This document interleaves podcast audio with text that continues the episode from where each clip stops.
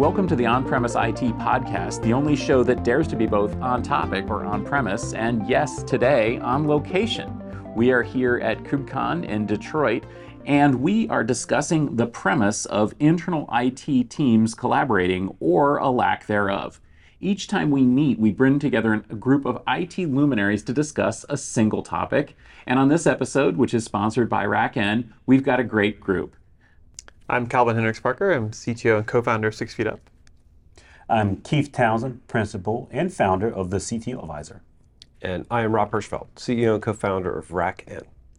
So those of you who've been following uh, Gestalt IT and Tech Field Day have probably seen some content related to RackN over the last uh, few years. Essentially, though, uh, one of the things that we wanted to dive into today is a topic that actually has been coming up among all of us here at KubeCon and all sorts of uh, you know, conferences and so on. Uh, and that's the challenge of uh, that internal uh, teams have in actually collaborating and sharing information and supporting each other and uh, basically leveraging their work throughout the entire IT stack. Now, most of the people listening to this podcast are in the IT community and have experienced this themselves. I think that you'll enjoy this conversation. But uh, let's sort of set the stage here. Rob, this is really um, a surprising thing. I think if people asked what is RackN, they wouldn't think collaboration among IT teams is what it is. But that's really your goal, right?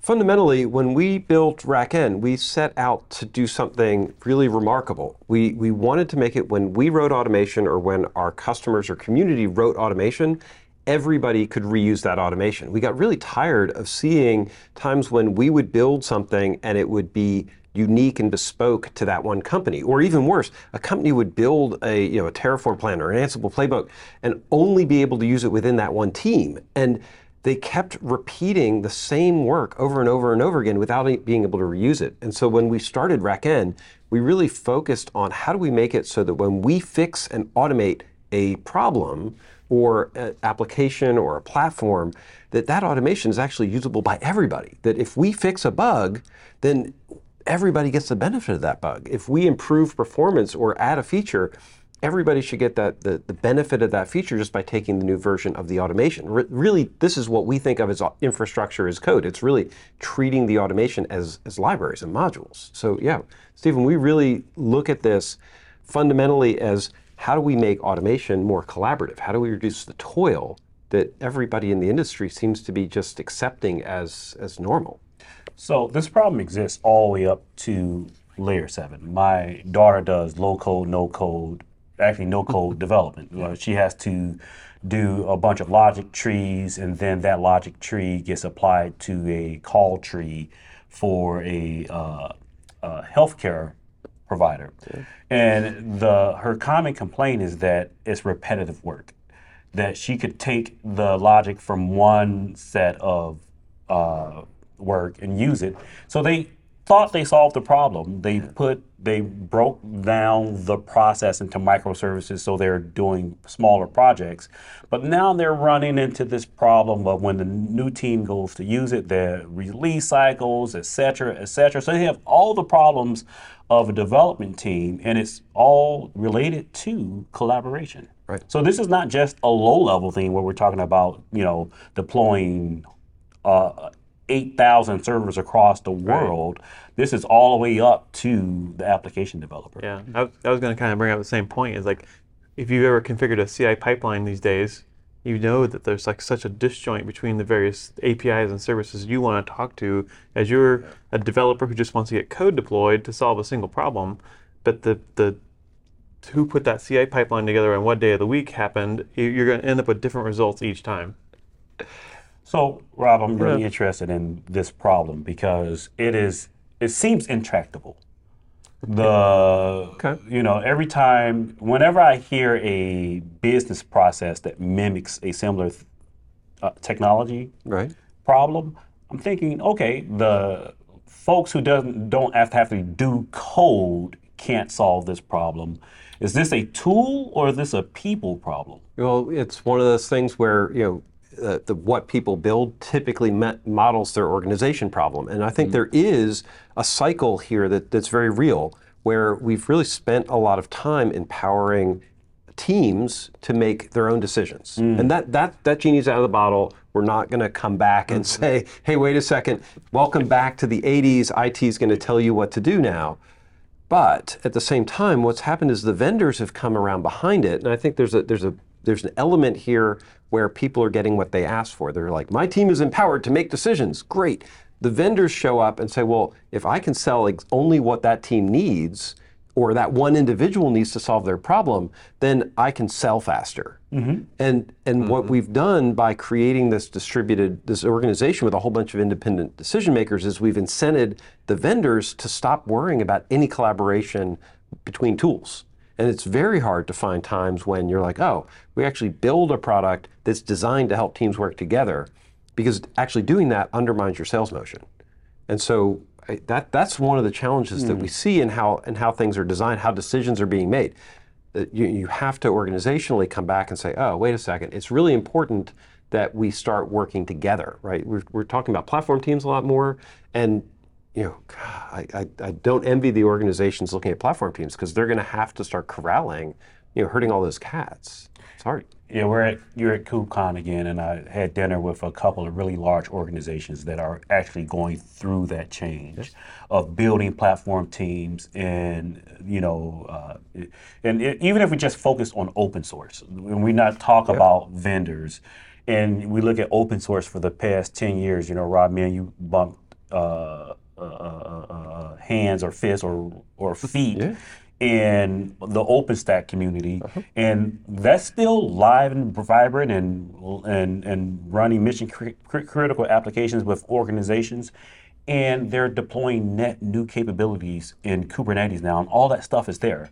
So how does the platform team have application developers that collaborate across these different underlays in a way that that makes sense? But but even within the Kubernetes framework, right? We have you know tens, dozens of projects, and you know, you might have organizations that decide they want to use different service mesh technologies, mm-hmm. and and corralling that back is going to be really hard. And the, and by design, the open source communities do not want to make you you know any of those choices. They don't want to say, well, sorry. You know, Istio is our preference over Linkerd as a community, and so we've got both, which means organizations are picking up both. Um, and, and in some ways that's good because it, it, it has innovation. Um, but you, you end up without the compromise, right? So- we, we saw that we see this all the time. So to make it real, uh, so folks in this audience, whether like you've used Linkerd or Istio in the past, the question have happens when you have two different data planes and security planes like that, and the auditor comes in and show and says, "Show me that you're enforcing the policy, the intended policy." And Now you have to look at two different tools to do that. This is the point of collaboration, where sure, use the tool that you that you most want to use, but when there's a universal uh, uh, need. How do we come together and collaborate and show the auditor that universally we're we're enforcing our security organization's policies? So, we, but what's what's the balance? Is it better for them to say, you know what, we really just want to use one tool so that we can get the benefits of shared knowledge, that we can get an audit, we can we can actually do that work, and you might not get to use your preferred component in these tools, um, and then that actually has its own thing. You might get locked into something that turns out not to be the better choice, and and you might decide. Yeah. You know, and this is what we realize with organizations that you don't get to make a choice that is permanent, no matter what you do. And this this is uh, this is a real struggle to me because it's like we see organizations making you know good choices, but sometimes they make three good choices, and and that's okay. That has to be okay. So you can't just come around with the hammer and knock out the other two. Well, I was going to say it's, it's coming down to a, a human change management problem at that point.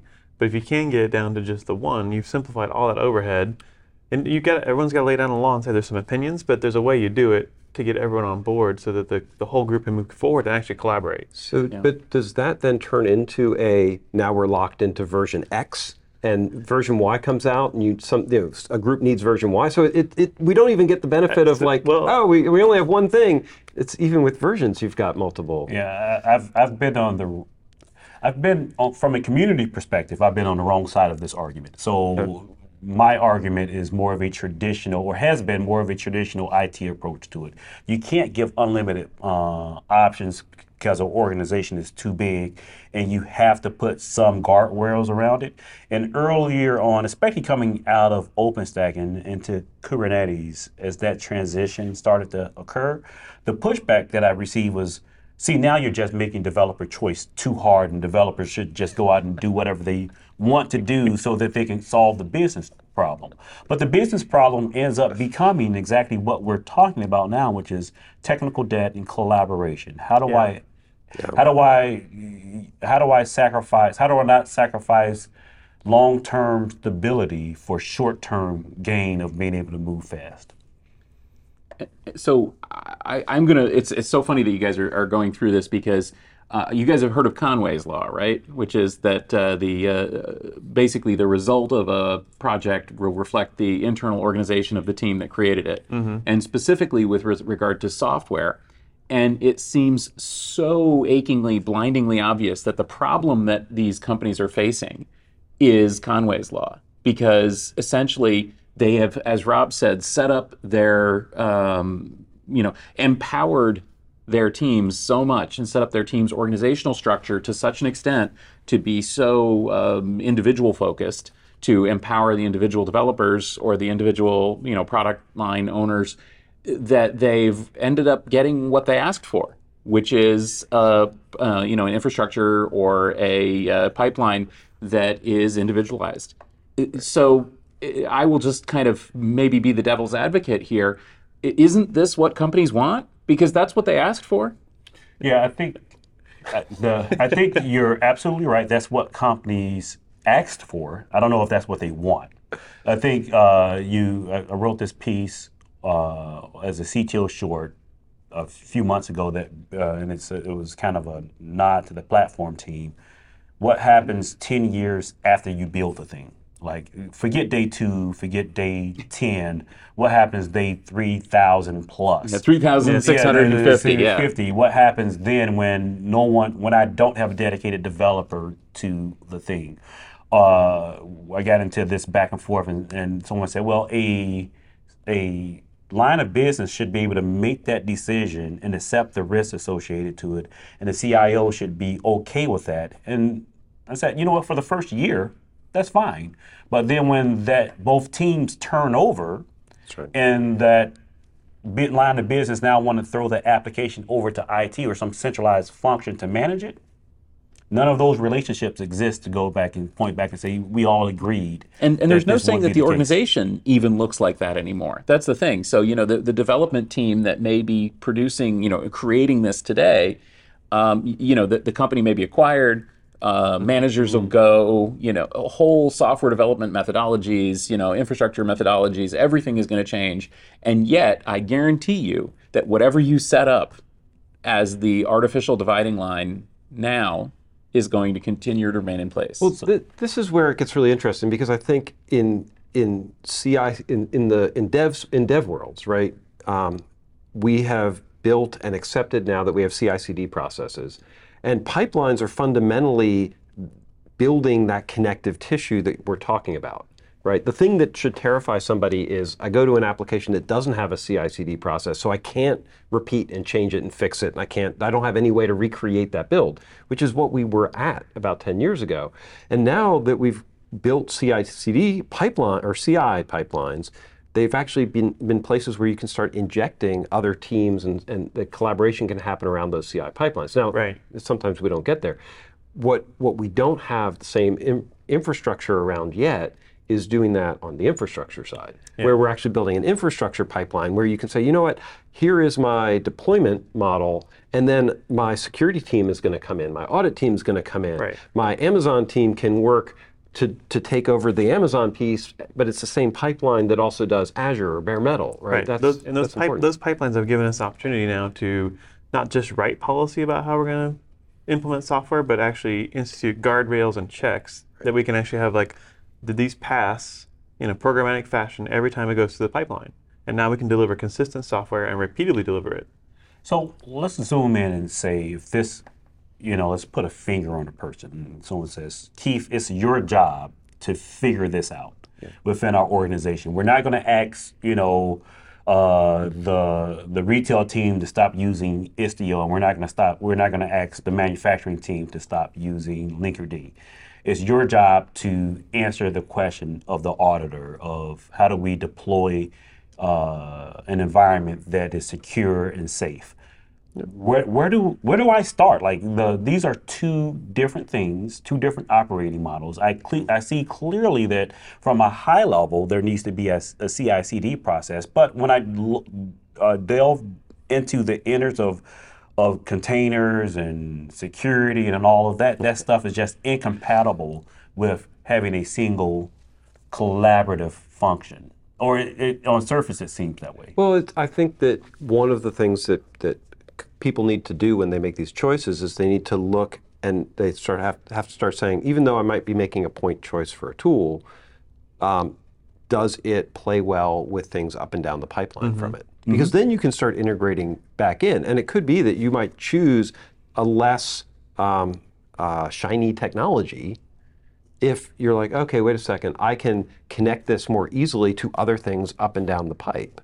Uh, right, I can I can have operational controls and then actually connect things together. Because that's what I think is missing is is that you might come in and be sold this amazing tool that does all these cool things, and you're getting because it's designed to, for you to make a decision and solve your immediate problem, and not come back and say, wait a second, does it collaborate with the other things in my in my market. There was a um, actually there was a talk at KubeCon. Somebody was saying that we we chose um, one Kubernetes edge technology over a different one because even though the first one had matched our team's needs exactly, it actually overlapped things that their other teams needed. And they made the, a, a, a choice to say we didn't need we you know we we avoided creating that type of. of And there's so many other facets you got to look at too. Is like how many people are maintaining the product, like how active is the product, uh, what's their pull requests. If you're looking at open source tooling, the free software you can go out and deploy, a team may have made a choice on a tool that looked really shiny, but it may only have one person like maintaining it, and you've got that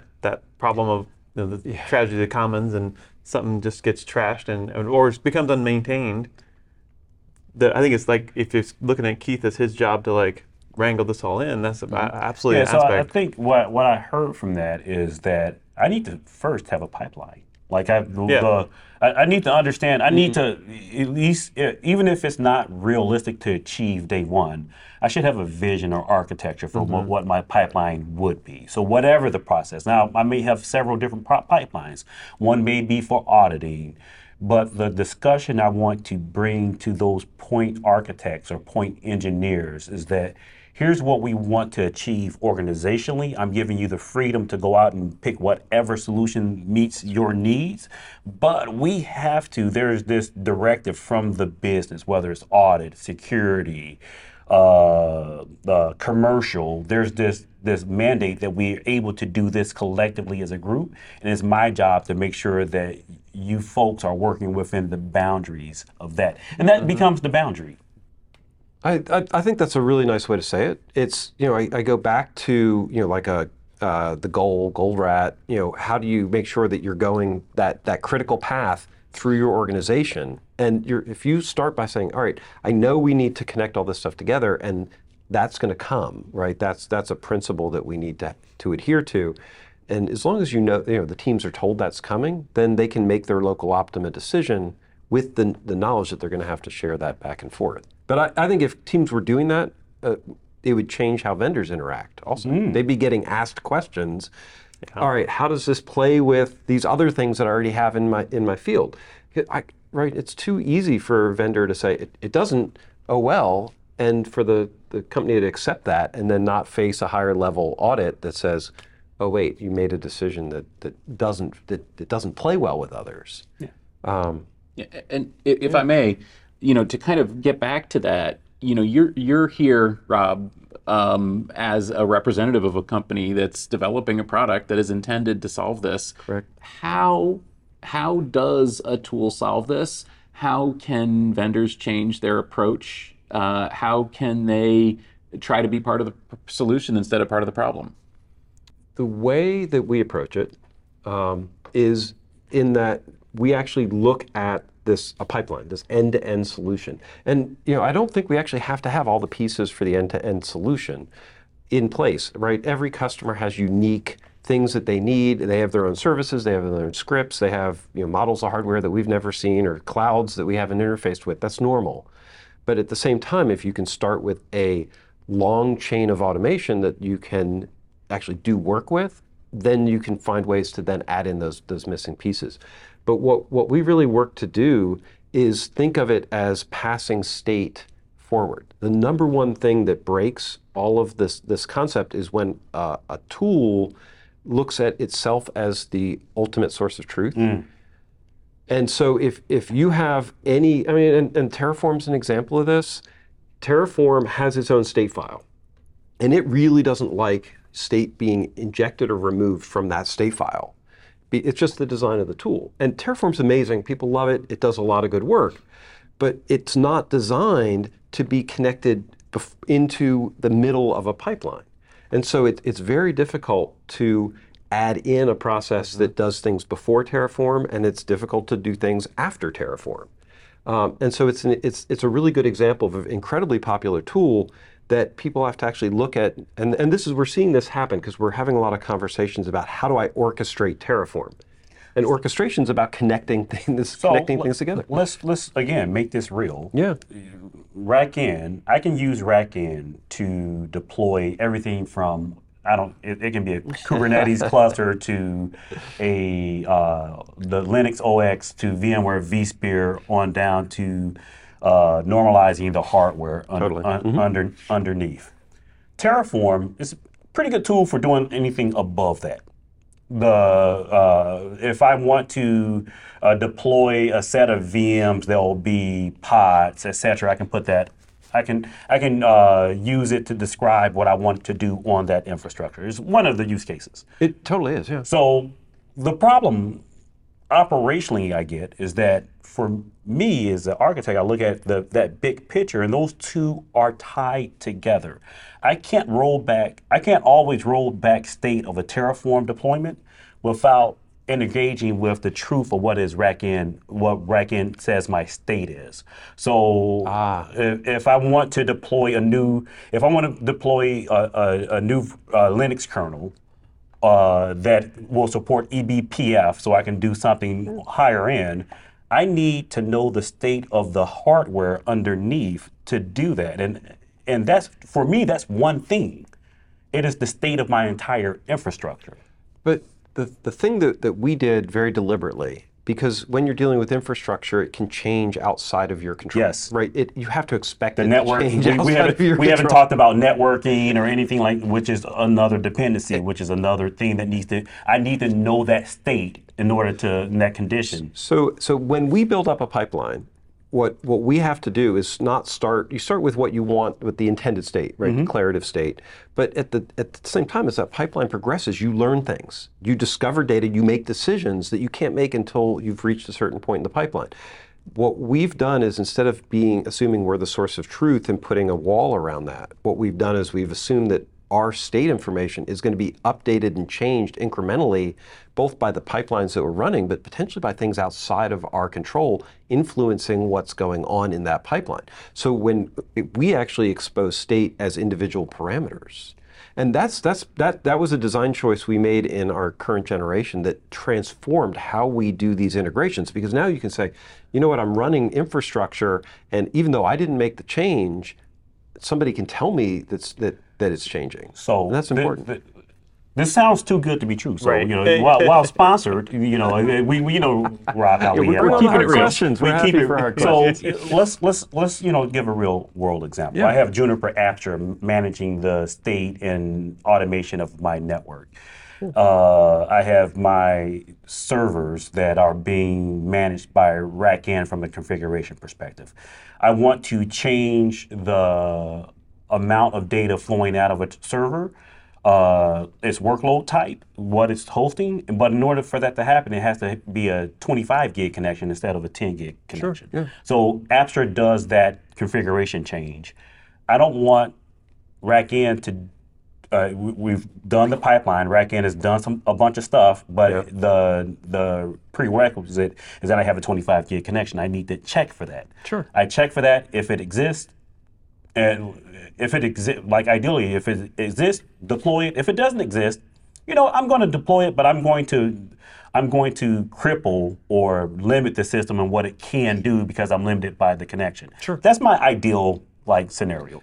So what you were describing to me goes right back to our premise on the the conversation, which is the the tools that you're that you're used to using aren't used to talking to each other. No. And the thing that we had to fix is that in order for you to do that end-to-end pipeline, you actually have to coordinate the behavior of a lot of different infrastructure platforms and, t- and tools and CLIs and control planes. And so it's not a matter of I just get to pick one vendor or one tool or one thing. What you actually have to do is say, take that pipeline. Now, now the pipeline really makes sense, and inject in the middle of that pipeline. I'm going to go check with my switch vendor using the switch vendor's tools because we don't want to write our own tools. That's like we didn't want to write all the cloud interfaces that Terraform had. They're great. We use them. And so, but at the same time, Terraform might not have the interface that you need to the switch, or the timing of running the plan might not line up. And so you say, you know what, I just want you to run a command against the switch. Here's my credentials. Tell me if it's right or not. If it is, use great. If not, throw a warning. Right? Makes perfect sense. Inject that in the pipeline, and now you've got a pipeline for your configuration that makes a ton of sense. The thing that goes even further for us is because it's all reusable automation. If you had 10 data centers, you can then take that that snippet you added and then clone it to all your processes, or go back and say, you know, hey RackN, I really like the way we're interfacing with the switch. Can we share that with other people? Mm-hmm. And now you actually have, you know, you get the benefit of like, oh wait, there might be other customers who would try that out, use it, and if they fix it or add a capability, you would get that capability without having to do it. Right? That's actually the the, the community benefit around automation should be much higher than it is, and that that's something that you know you have to want. You have to the the, the vendor has to want. You have to facilitate it too. Do you have a way to facilitate even cross-organizational collaboration on these various plugins or capabilities that you can add into RackN? We do, in that the, the system that we build is highly modular. And so what we've recognized is that you know you don't want the Dell version Right. to drive the HP version to drive the Amazon version. So when we built the system, we decomposed the automation into modules. And they have dependency chains. All that you have to do all the dependency chains and things like that. But at the end of the day, you can say, you know what, I just need to fix my Terraform pieces because there's a bug there or there's a feature, and you can pull that forward. Um, and so that modularity allows you to have a customer who says, you know what, I added my pieces and they're at the very top. And then I have like the Dell stuff I need, like you pick and choose what you want for your infrastructure. And then those are all stacked together. That it's fundamentally just like coding, right? If I was writing a program, I would expect that I could bring in the libraries I need to do the work I need. And I would expect that if mm-hmm. somebody fixes them, that I would get the benefit of that. And so that's that's what infrastructure as code is. Um, the thing that was interesting to me is that we realized we couldn't separate infrastructure as code from pipelines. Yeah. Mm-hmm. They have to be connected together, just like CI/CD, from a dev tooling perspective, provides this level of integration that, that you can't get get away with otherwise. So speaking of CI/CD, can I fully test those pipelines on RackN before I run them? The Is it like a test kitchen type setup that I can use? uh, it's infrastructure, so it's very hard to Yeah. do a real test. But but um, Test in production. What's the problem? well, the, the, That's a different premise. The thing, the thing that's been amazing with this is that you can actually do real dev test prod.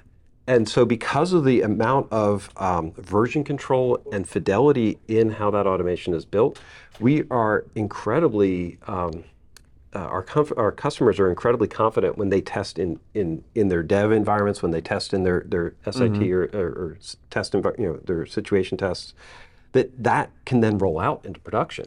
And the level of um, uh, production issues that we've seen with customers has dropped dramatically. Like they catch stuff so early, we fix it and we go through it. The, they're not finding automation bugs in, in production. Well, it's, it's the methodology. Like you, you, you, you can repeatedly run it again and again and again, and and so it gives you a lot more comfort level that when I get to production, I can run it again and I can roll back. Right. again and again and again. and re- and repeat it with fidelity, right? Yeah. This is the thing that the thing that we were set out to build is just, hey, I want to be able to take automation and share it, right, reliably. But when you do that, all of a sudden it's like, oh, wait a second, I now have all my sites are running, and I know what version of the automation is. And I know how to how to replicate this success. Um, yeah, that's been transformative. The, Yeah. the value proposition of of just the confidence is super high. Um, the decomposition is really neat too, because then you could start doing things like saying, "Oh, that that switch interface I have, I actually can reuse everywhere," and and start replicating it. And then if you fix it in one site, you can you can actually transfer that around. That's collaboration. Yeah, and and actually that's you know beyond the scope here of what we started with, but I think it's important. I, think that's maybe an important kind of uh, go forward here is that. So we started by saying that vendors have made it too hard for internal groups to collaborate. What we've ended with is not only is it important for internal, internal groups to collaborate, it's important for uh, groups to collaborate, vendors to collaborate beyond the boundaries of internal versus external, and that uh, everyone might want to share these things. And I think that that's a very powerful message. So uh, we do have to stop. We've actually gone a little long here, but um, it's such a great conversation. Um, where can we continue this conversation with each of you? Uh, so I'm Calvin Hendryx-Parker, Calvin HP on Twitter, and if you want to check out more automation and code, Python Web Conference will be coming up this spring. The call for papers is still open until mid-November. If you want to find out more about me or you want to engage me online, Twitter at CTO Advisor. We take stuff like this, put it in our data center, CTO Advisor hybrid infrastructure, test it, validate it. You want to find the results of that type of stuff, thectoadvisor.com forward slash projects. And I am Rob Hirschfeld. You can find me online as an individual at Zehicle or RackN at RackN Go.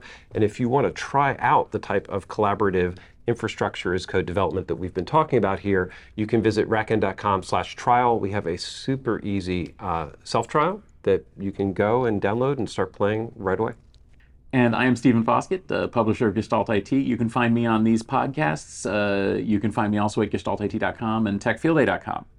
So thank you very much for listening. If you enjoyed this discussion, please do subscribe. Uh, You'll find us in your favorite podcast applications along with the other Gestalt IT podcasts. And you'll find us on YouTube at YouTube slash Gestalt IT video. This podcast is brought to you by RackN as well as by GestaltIT.com, your home for IT coverage from across the enterprise. For show notes and more episodes, go to GestaltIT.com slash podcast.